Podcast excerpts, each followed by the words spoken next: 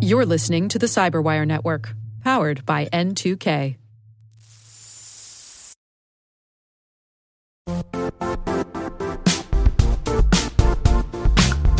And now, a word from our sponsor, Zscaler, the leader in cloud security.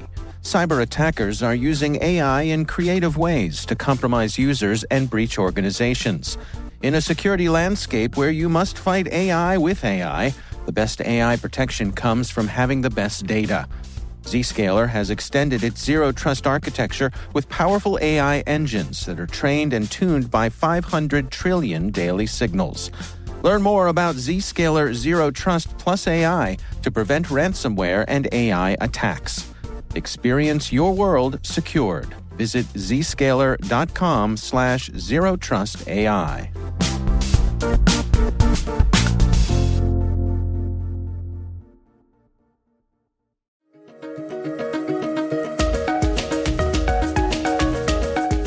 Hello, everyone, and welcome to the CyberWire's Research Saturday. I'm Dave Bittner, and this is our weekly conversation with researchers and analysts tracking down threats and vulnerabilities, solving some of the hard problems of protecting ourselves in a rapidly evolving cyberspace. Thanks for joining us. I was actually working on several incidents where I noticed that attackers did some, well, let's say, weird things with browsers. That's Bojan Zdrnja. He's a senior information security consultant at a company called Infigo. He's also a certified instructor at the SANS Institute.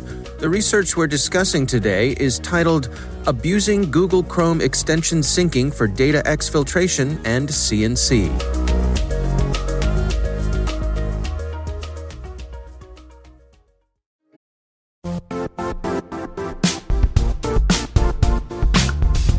The IT world used to be simpler. You only had to secure and manage environments that you controlled. Then came new technologies and new ways to work. Now, employees, apps, and networks are everywhere. This means poor visibility, security gaps, and added risk. That's why Cloudflare created the first ever connectivity cloud. Visit cloudflare.com to protect your business everywhere you do business.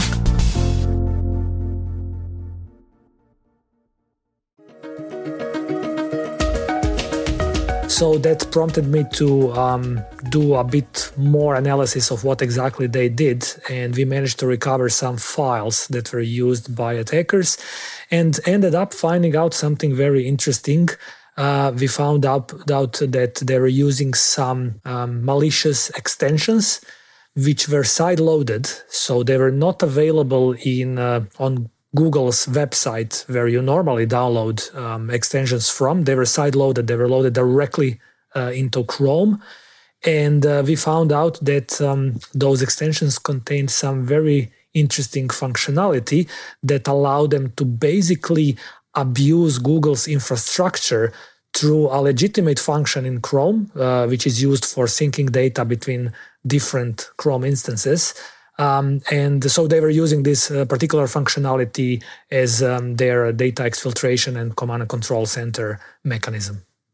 Well, let's walk through it together. Uh, sure. First of all, a, little bit of background on how Google handles extensions. What's what's the general functionality there? Sure. So um, with extensions, uh, we can basically add all sorts of different functionality to our browsers, and uh, basically all popular browsers support some kind of extensions. Probably the most popular extensions are uh, various ad blockers that uh, quite often people actually use. Uh, they sometimes help you remove certain ads from websites, um, change them a little bit so they are maybe easier to read and use. Now, those extensions are generally very, very powerful and dangerous at the same time. Uh, they are powerful because they can change basically anything you see in your browser. And for the same reason, they are dangerous because they can also modify whatever you see um, in, in, on a particular web page, for example. Um, so there are tens, if not hundreds of thousands of different extensions. Um, only some of them are, of course, very popular, but there is basically nothing preventing you from producing your own extensions that extension that can be used uh, in a browser. And most people, I would say, are, I would hazard to guess, load their extensions through the Chrome Web Store. But as you mentioned, you can sideload them as well. Exactly. So um, basically, the um, the Google's Web Store should be the one place to go and download your extensions from. Now, keep in mind that doesn't need to be completely um, safe either.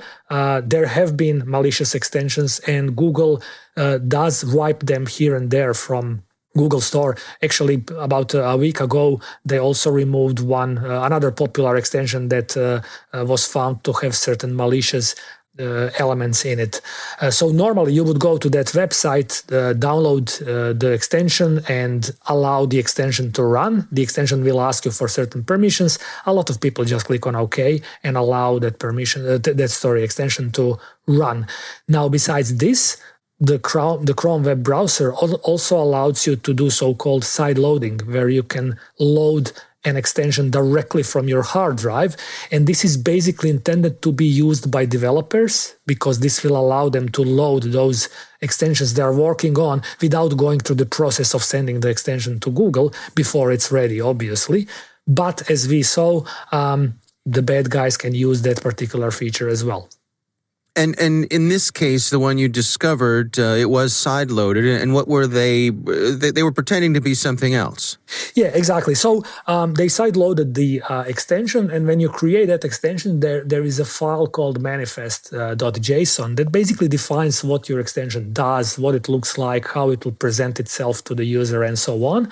Uh, so what I did was that they took um, uh, the icon of another um, uh, extension of a, a, security software producer company called ForcePoint, which had nothing to do with, with the extension whatsoever. But they just took their icon from the website and they presented the um, add-on as a ForcePoint DLP extension for Chrome. Uh, this was obviously done in order to make it uh, look um, as a legitimate add-on, where in fact it wasn't. And do you have any idea how they were uh, convincing people to sideload this? Was there? Do we suspect it was some sort of social engineering? Yeah, unfortunately, I wasn't able to find it out. I suspect it's either uh, social engineering, as you said, because you know it's it's not all that difficult to get people to to load it, especially uh, since it's, ju- it's just an extension, you can tell them, look, this is not a binary, it's just a, a, browser extension. Or they maybe manage to compromise the machines as well and drop the file directly and just load it then into Chrome. And after that, they don't need to do anything on that machine. They can basically use Chrome as their bot that they will um, control from a different place somewhere else in the world, as long as that Chrome is signed to Google uh, to allow them to sync uh, data of the extension. Well, take us through what this uh, extension actually did. What was going on under the hood here? All right. So uh, basically, um, what I found out and what I saw in parts that we managed to recover was that they were able to uh, read certain information from uh, other websites. So basically, once you run an extension, depending on the permissions that you gave to that extension, the extension basically can see anything that's happening in your Chrome browser or any other browser that you run with, with a similar extension. Um, and that's what I did with this extension. They allowed it permission to read anything. So the extension was trying to find some uh, authentication tokens and then relay them uh, to the attacker by abusing the sync feature. So that particular relay was actually uh, flowing through Google's infrastructure. They didn't have to set up their own command and control center. They just re- relayed and synced the data through Google. Well, let's dig into that. I mean, uh, how does mm-hmm. Google's sync functionality work? How is it supposed to work? And how are they taking advantage of that? Sure. So it's actually a cool feature. Um, it's a completely legitimate feature. And um, if any of uh, the listeners are using uh, Chrome, a lot of them might be using this feature already. So basically, in Chrome, when you log into your Google account, Chrome will allow you to sync data between different Chrome instances. So, for example, if you have um, two laptops or if you have a laptop and your i don't know ipad or, or phone or anything uh, as long as you use chrome on all of them and you log in to your google account if you allow syncing and there is a button that you have to click on to turn on syncing then all of these browsers will basically sync data between them. Uh, this means that they will sync bookmarks, your history of pages, but it also allows them for uh, to sync extension data. So there is a small data storage mechanism um, that every single extension can use to basically store some data. That data can be stored either locally, so it's available only to this particular instance of Chrome, or it can be synced um, through uh, the syncing feature between any other instance of Chrome that runs the same um, extension. So basically, mm. what the attackers um, were able to do here is to load the same extension on a different in a different Chrome browser anywhere else in the world, log in with the same account. So they need to know the account username and password, which is logged in, signed in to Google, right? And then mm-hmm. that other instance will simply sync data with uh, the first instance of Chrome. And this communication works in both directions. Well, help me understand here. So, uh, through this uh, syncing functionality through the browser plugin, um, they need to know the username, but they don't have to be logged in as so, that user? Uh, okay, so they need to log in uh, in Chrome as the user that is used to sync the data. So mm-hmm. in in the particular incident I was um, investigating, the uh, the legitimate user actually didn't use that feature at all. So what the attacker did was that the attacker uh, signed in on behalf of that user with a throwaway account on Google, mm. and then mm. used that account to sync data. I see. Now, there's some functionality going on behind the scenes here where uh, extensions are able to swap information between them. What's going on there? Yeah, exactly. So Google actually provides extension developers with a legitimate mechanism to perform that uh, because they expect that extensions will need to uh, sync some data. So, for example, if you have one Google Chrome instance and you change something in an extension, you change a setting, then as a user, you would probably expect that the same setting is changed in your other instance of Chrome, for example, on your other laptop. So that's why they added this feature for uh, extensions. And as I said, it's a legitimate feature, which makes sense. Um, now, the malicious um, extension basically abuses this particular feature and it has um, a mechanism that allows it, allows it to um, set keys with certain values and those keys with values will be very very quickly synced between those two instances by using google's infrastructure yeah, in a matter of seconds, right? Exactly, in a matter of seconds. Now, you can't transfer gigabytes, really. There is a limit that Google imposes here. Um, it's in the original uh, text, uh, but generally, from um, some of the tests I did, uh, it will allow you to exfiltrate a couple of megabytes per hour, which in a uh, in a real world scenario would be probably good enough for an attacker that wants to find a very stealthy way to exfiltrate data from um, from an environment, especially since this data will be flowing only through Google and if you are doing some network inspection, you will not see absolutely any suspicious traffic apart from traffic going to uh, Google's website. Right, and and one of the things you point out in your research here is that that makes it hard to to block this because you you would affect legitimate uh, um, uh, good functionality from Google if you did. Exactly, exactly. So um, the um, website that's being used by the syncing feature is uh, clients4.google.com. And the same website is actually used by Chrome, for example, when you start it to figure out if you are connected to the internet or not, if you have some blockers uh, on your network or similar. So if you just say that you don't want to allow anyone in your enterprise to access this website, you might break some legitimate functionality of Chrome. So it's not that easy to disable the syncing feature. So, what options do, do folks have to protect themselves against this? So that's that's a great question, and luckily there is a way to make this um, secure in, in, in enterprise environments primarily. So uh, first of all, with any extension, as uh, we already mentioned earlier, since they can be malicious, um, we should be very careful when loading uh, those extensions. Now, there is nothing to prevent people from sideloading uh, extensions if they want to, but luckily for us, Google did publish um, policies that can be used, uh, for example, in Windows domain as a group policy that your enterprise administrator can push and either completely disable extensions or just create a whitelist of extensions that you want to allow your users to use and then blacklist absolutely everything else. And that's something that I would definitely suggest um, that um, any enterprise uh, does because it will make your um, Chrome installations uh, across your enterprise much more secure. It will give you power of controlling which extensions are installed and which are not. So basically, you can block whole classes of attacks with that. Do you have any idea who's behind this and anything in terms of attribution or, or who they're targeting? Not at this moment, moment, unfortunately. This was found as, as a couple of incidents, which and it was not related to those incidents. So the um, attackers probably dropped the file by accident because they, they used some other functionality um, that we found.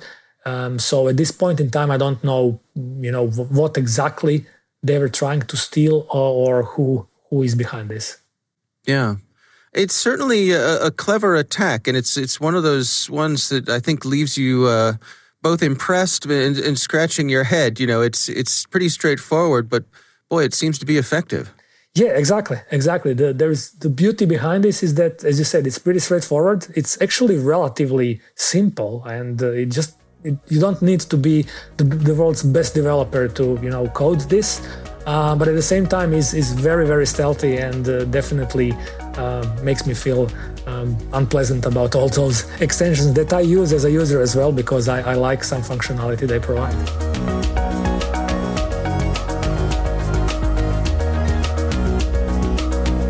Our thanks to Bojan Zdrnja for joining us. The research is titled Abusing Google Chrome Extension Syncing for Data Exfiltration and CNC. We'll have a link in the show notes. And now, a message from Cyberbit. Mastering cybersecurity is like mastering a sport. You build muscle memory through rigorous practice, then you train as a team to foster cohesion while operating under pressure. Like athletes, cybersecurity professionals thrive on hands on simulation. But traditional courses, certifications, and open source labs won't build you a winning team. You need Cyberbit.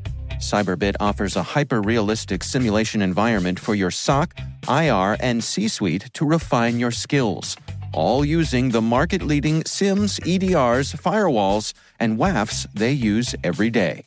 Cyberbit is offering Cyberwire listeners a free live fire exercise. Sign up your team now at cyberbit.com/cyberwire.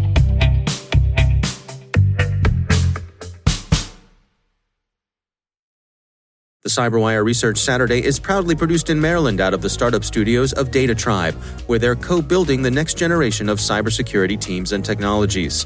Our amazing Cyberwire team is Elliott Peltzman, Puru Prakash, Stefan Vaziri, Kelsey Bond, Tim Nodar, Joe Kerrigan, Carole Theriault, Ben Yelin, Nick Veliky, Gina Johnson, Bennett Moe, Chris Russell, John Petrick, Jennifer Eiben, Rick Howard, Peter Kilpie, and I'm Dave Bittner. Thanks for listening.